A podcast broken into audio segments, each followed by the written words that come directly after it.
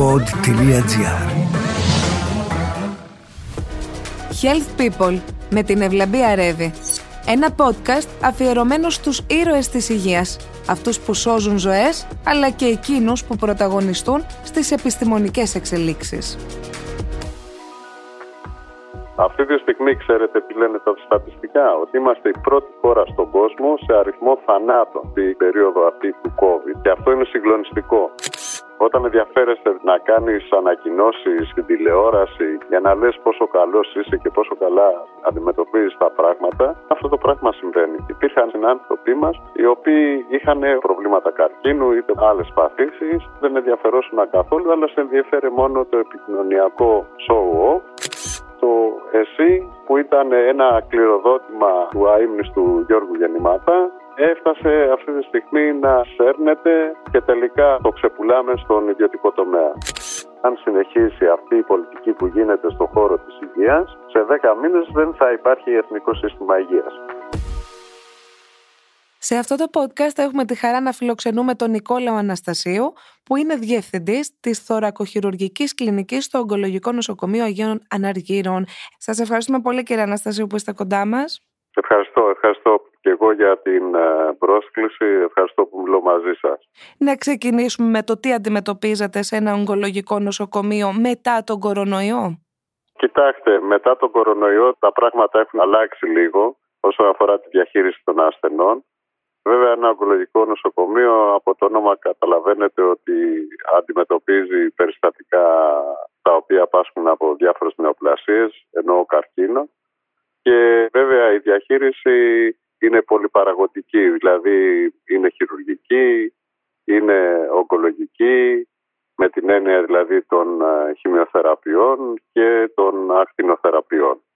Τώρα με τον κορονοϊό Καταλαβαίνετε ότι επειδή υπάρχουν διάφορες μελέτες που δείχνουν ότι περιστατικά τα οποία θα χειρουργηθούν και τα οποία έχουν περάσει μέσα από κορονοϊό αυξάνεται η θνητότητα και η νοσηρότητά τους.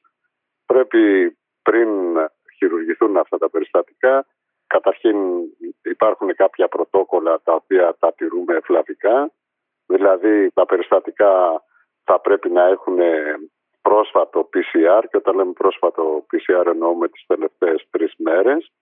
Και βέβαια πρέπει να γίνεται μια καλύτερη εκτίμηση προεγχειρητική με την έννοια να δούμε ότι μετά από τον κορονοϊό δεν πάσχουν άλλα όργανα τα οποία θα δυσκολεύσουν τη μετεχειρητική περίοδο αυξάνοντας την νοσηρότητα και αυξάνοντας την οσηρότητα καταλαβαίνετε ότι και το patient satisfaction είναι φτωχό και βέβαια υπάρχει μεγαλύτερη παραμονή στο χώρο του νοσοκομείου αυξάνοντας έτσι την νοσηλεία και αυξάνοντας βέβαια και το κόστος νοσηλείας.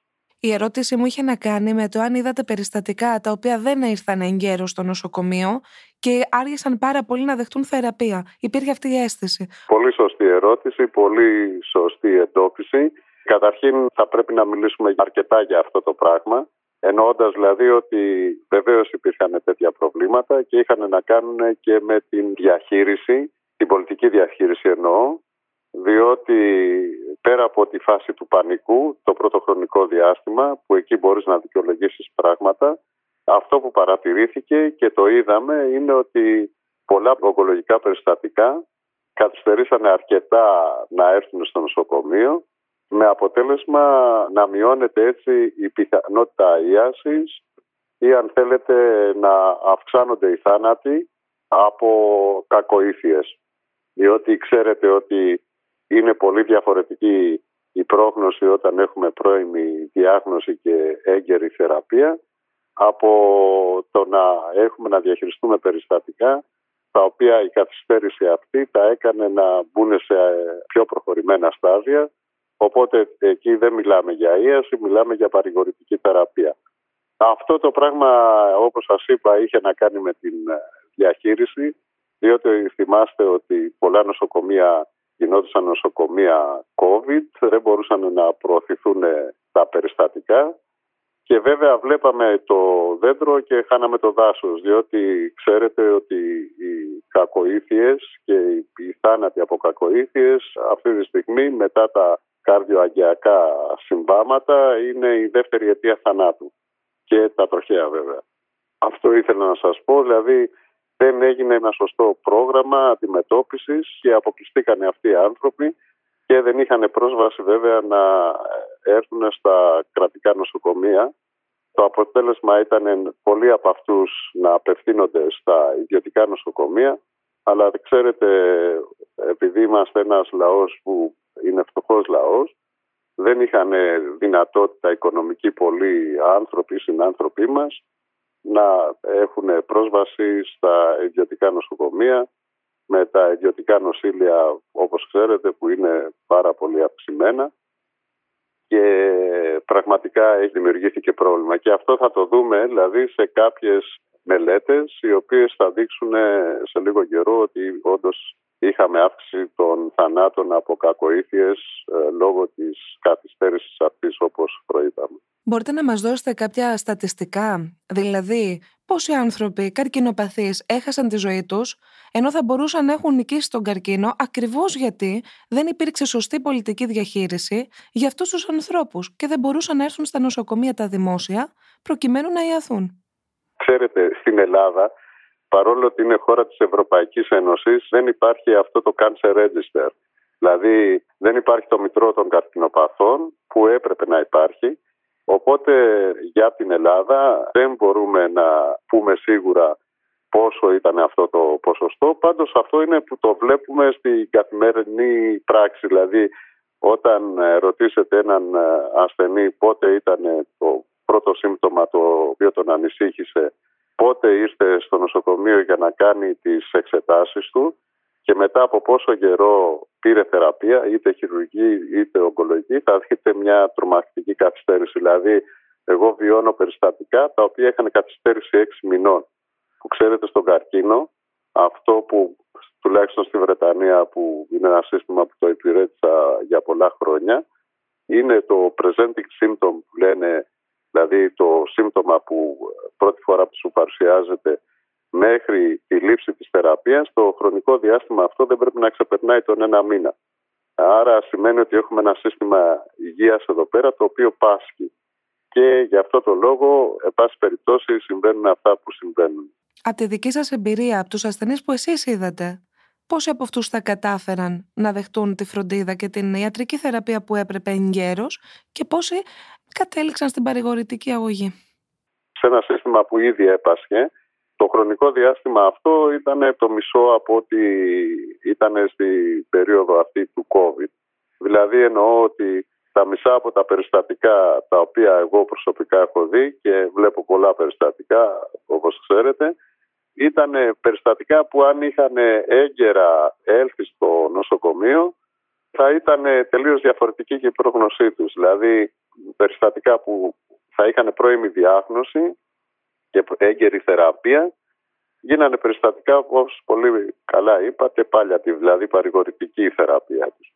Τα μισά από αυτά τα περιστατικά.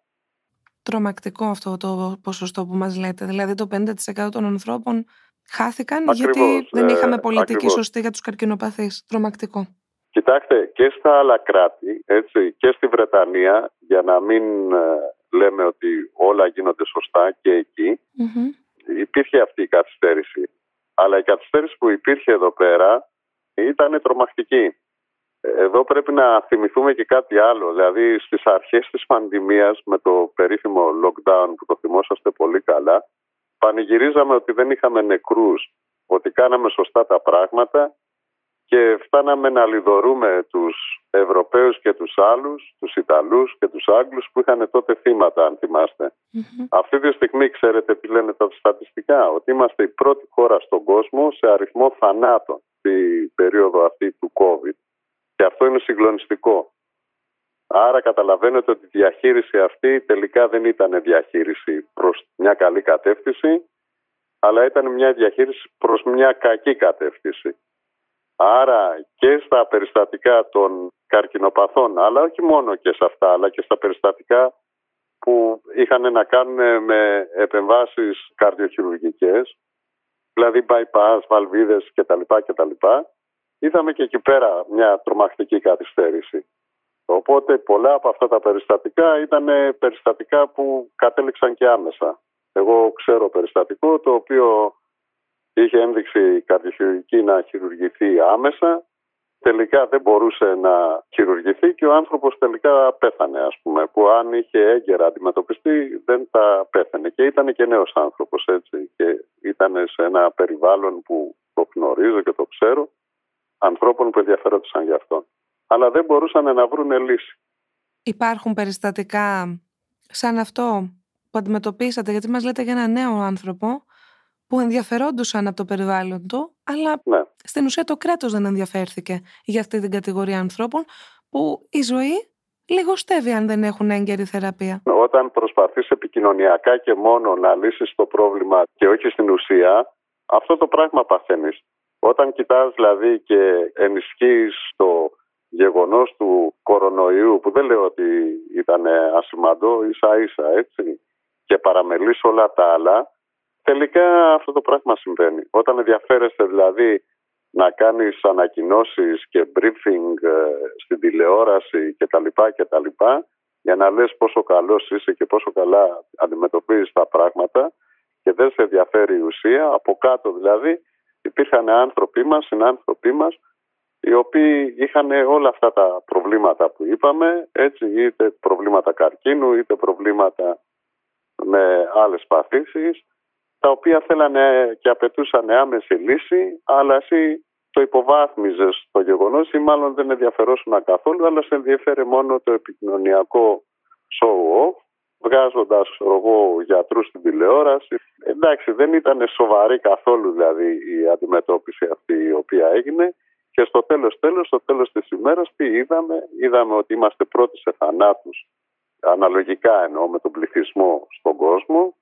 Έχουμε παραμελήσει πάρα πολλοί ανθρώπους που χρειαζόντουσαν άμεσα αντιμετώπιση και τελικά τώρα τι φτάνουμε, φτάνουμε και στο άλλο σημείο με το πρόσφατο νομοσχέδιο που είδατε, έτσι που τα πάντα εκχωρούνται ας πούμε στον ιδιωτικό τομέα.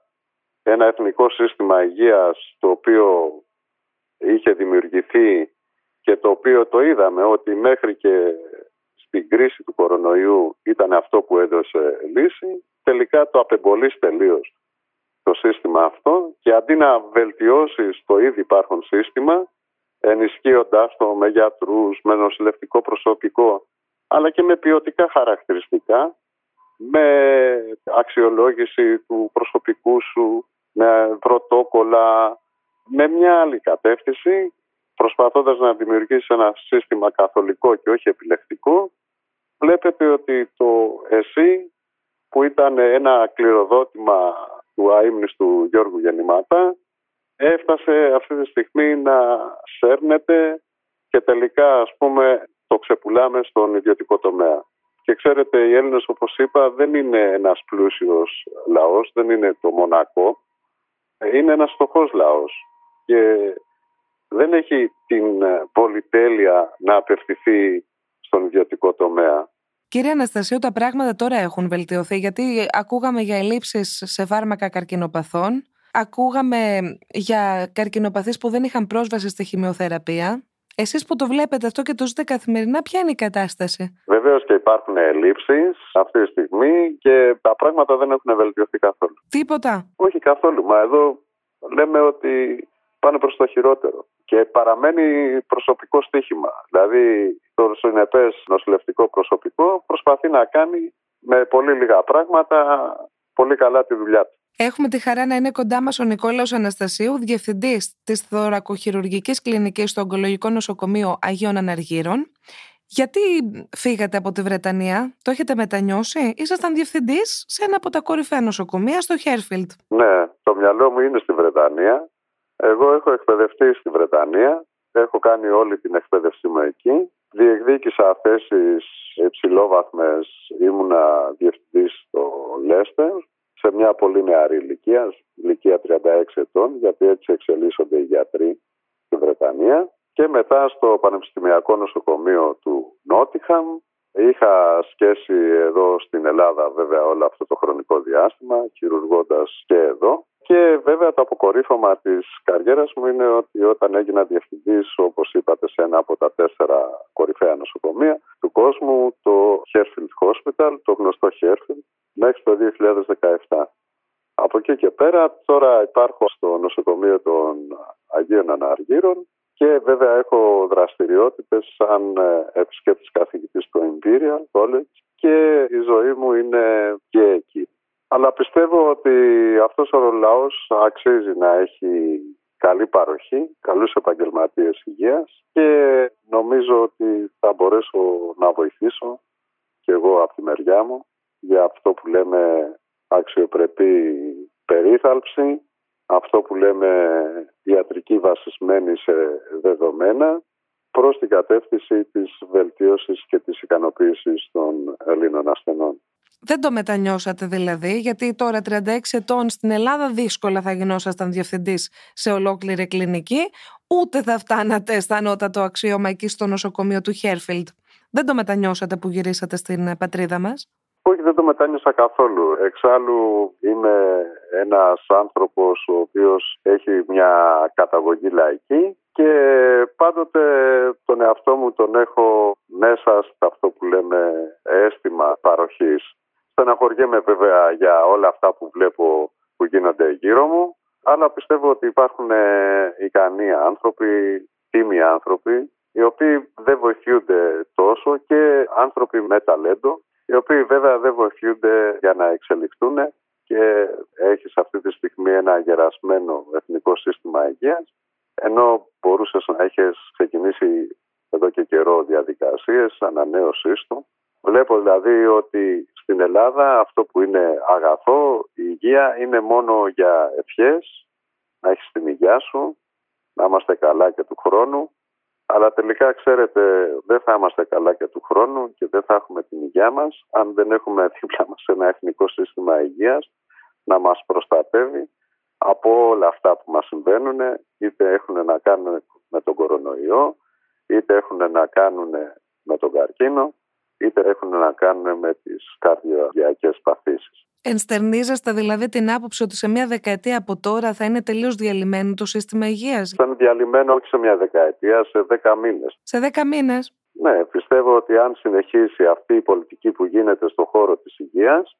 σε δέκα μήνες δεν θα υπάρχει κρατική υγεία, δεν θα υπάρχει εθνικό σύστημα υγείας τα φακελάκια πώς μπορούν να καταπολεμηθούν μέσα στο χώρο σας, Γιατί ένας γιατρός που έχει πάρει τον όρκο του Ιπποκράτη, ενώ ξέρει ότι είναι σε μια φτωχή χώρα, ζητάει φακελάκια, υπάρχουν ιστορίες από οικογένειες που πούλησαν μέχρι και σπίτι για να κάνουν μια επέμβαση. Η συντριπτική πλειοψηφία των Ελλήνων γιατρών δεν συμπεριφέρεται έτσι έχει αίσθημα ευθύνης και, εν πάση περιπτώσει, δεν είναι το κέρδος ο στόχος. Υπάρχουν βέβαια και αυτές οι εξαιρέσεις που είπατε, οι οποίοι τέλος πάντων είναι κάποιοι άνθρωποι χαμηλής συνείδησης. Και ξέρετε, αυτό δεν υπάρχει μόνο στους γιατρούς, υπάρχει παντού στη ζωή μας. Υπάρχει στους δημοσιογράφους, υπάρχει στους δικηγόρους, υπάρχει στους δημόσιους υπαλλήλους.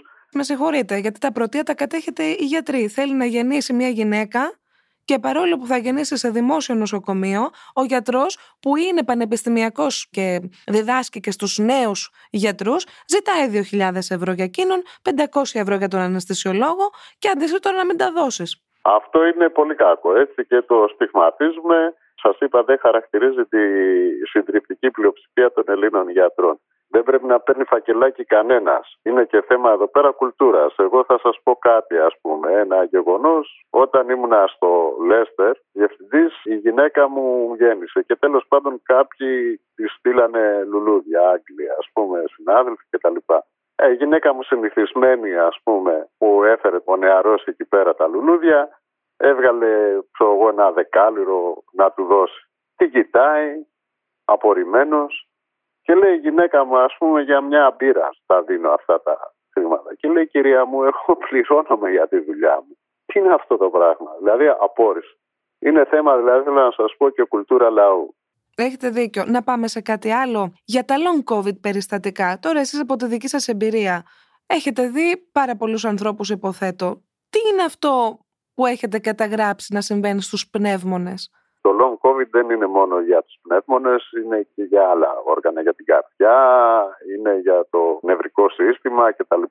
Λοιπόν, δημιουργούνται διάφορα οζύδια στους πνεύμονες, το ένα. Το δεύτερο είναι ότι οι πνεύμονες δεν αναρώνουν ή είναι δύσκολο να αναρρώσουν γιατί ακόμη είμαστε δύο χρόνια μετά από το COVID. Κάποια περιστατικά από αυτά τους δημιουργείται μια μορφή αναπηρίας γιατί χρειάζονται να παίρνουν βροχοδιασταλτικά, κάποια λίγα ευτυχώς χρειάζονται να έχουν οξυγόνο στο σπίτι και κάποια άλλα μπαίνουν σε ένα φαύλο κύκλος διερεύνησης κάποιων οζυδίων γιατί το μυαλό πηγαίνει πολλές φορές ας πούμε και στην κακοήθεια. Οπότε εκεί πέρα δημιουργείται ένας φαύλος κύκλος να το διαγνώσουμε, να το δούμε, να το περιμένουμε και αυτό το πράγμα στοιχίζει και στον άρρωστο, εννοώντας δηλαδή ψυχολογικά, αλλά και στο σύστημα υγείας, γιατί τις περισσότερες των φορών ευτυχώς βγαίνει ότι είναι μετά COVID ιστορία, είναι μεταφλεγμονώδη ιστορία. Οπότε έχει μπει σε ένα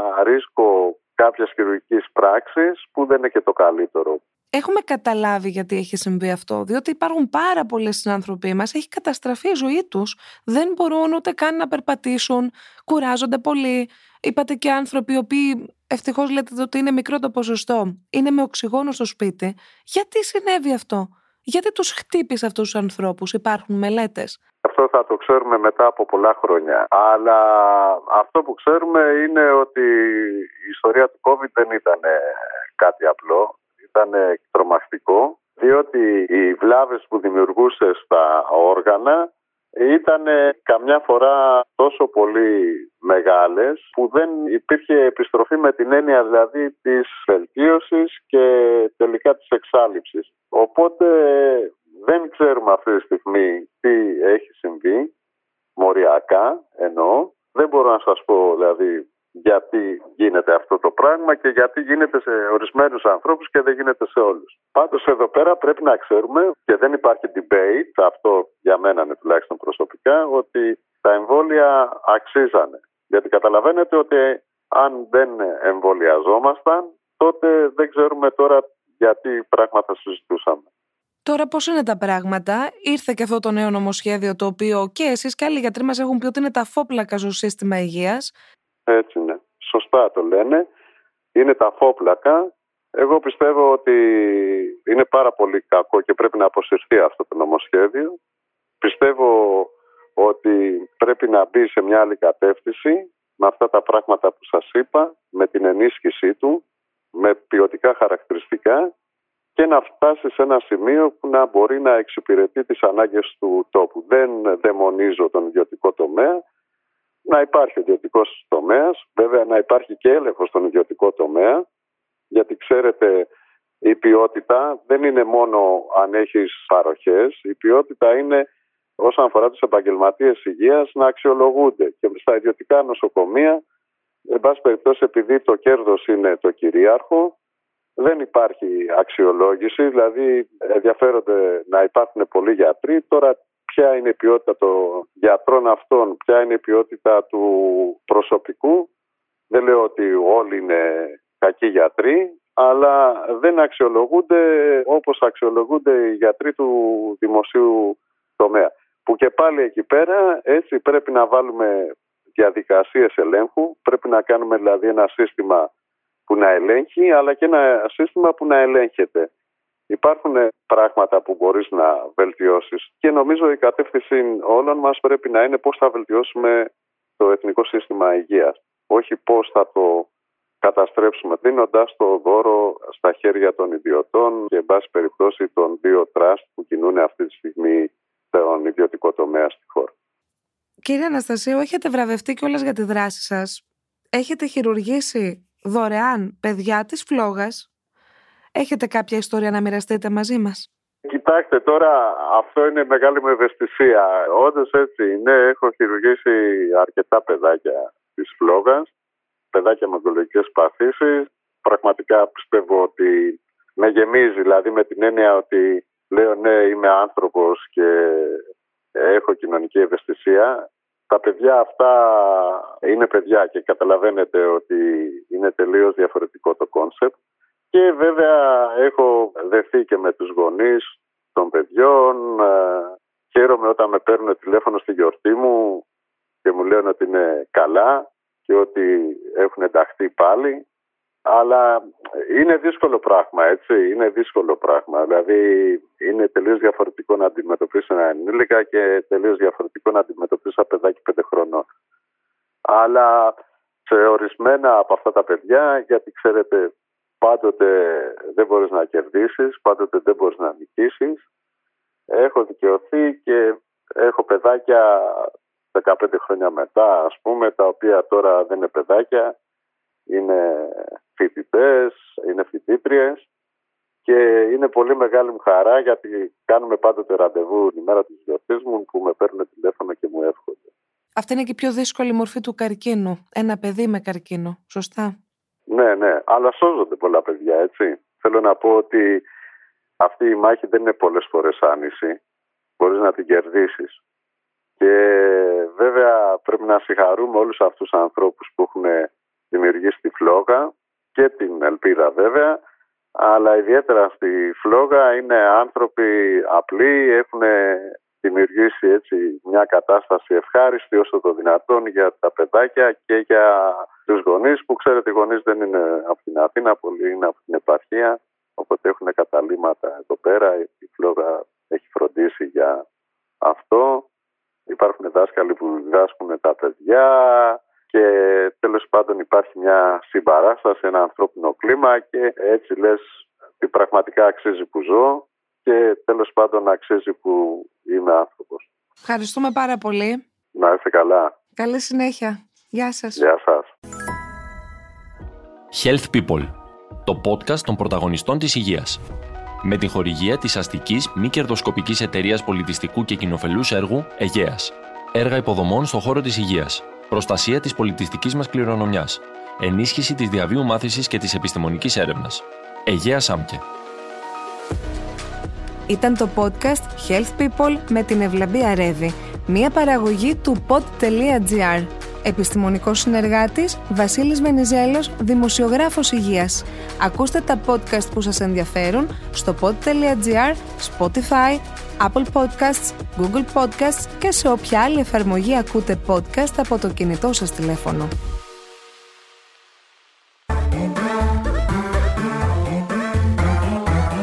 Pod.gr. Το καλό να ακούγεται.